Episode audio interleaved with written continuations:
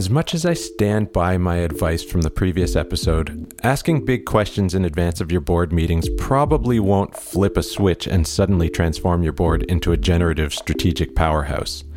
Taking a step back, the whole reason most organizations want boards to focus on the future in the first place is because that's where they're the most useful.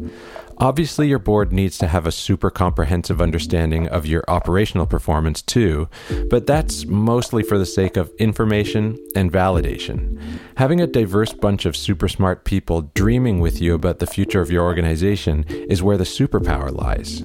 But just posing some big question ahead of a meeting probably isn't going to have amazing results, at least not on the first try. And this is why I like thinking about strategic discussion as a skill you need to practice.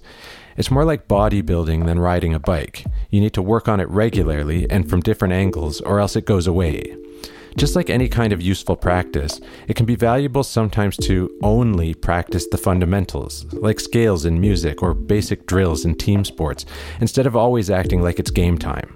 For example, try practicing having big, future oriented conversations around questions that are super audacious and unrealistic, or maybe even things that aren't directly related to your business at all, just to build your muscles. Sure, practice may never make perfect in this case. I mean, what does perfect even mean here? But without practice, you won't get very far.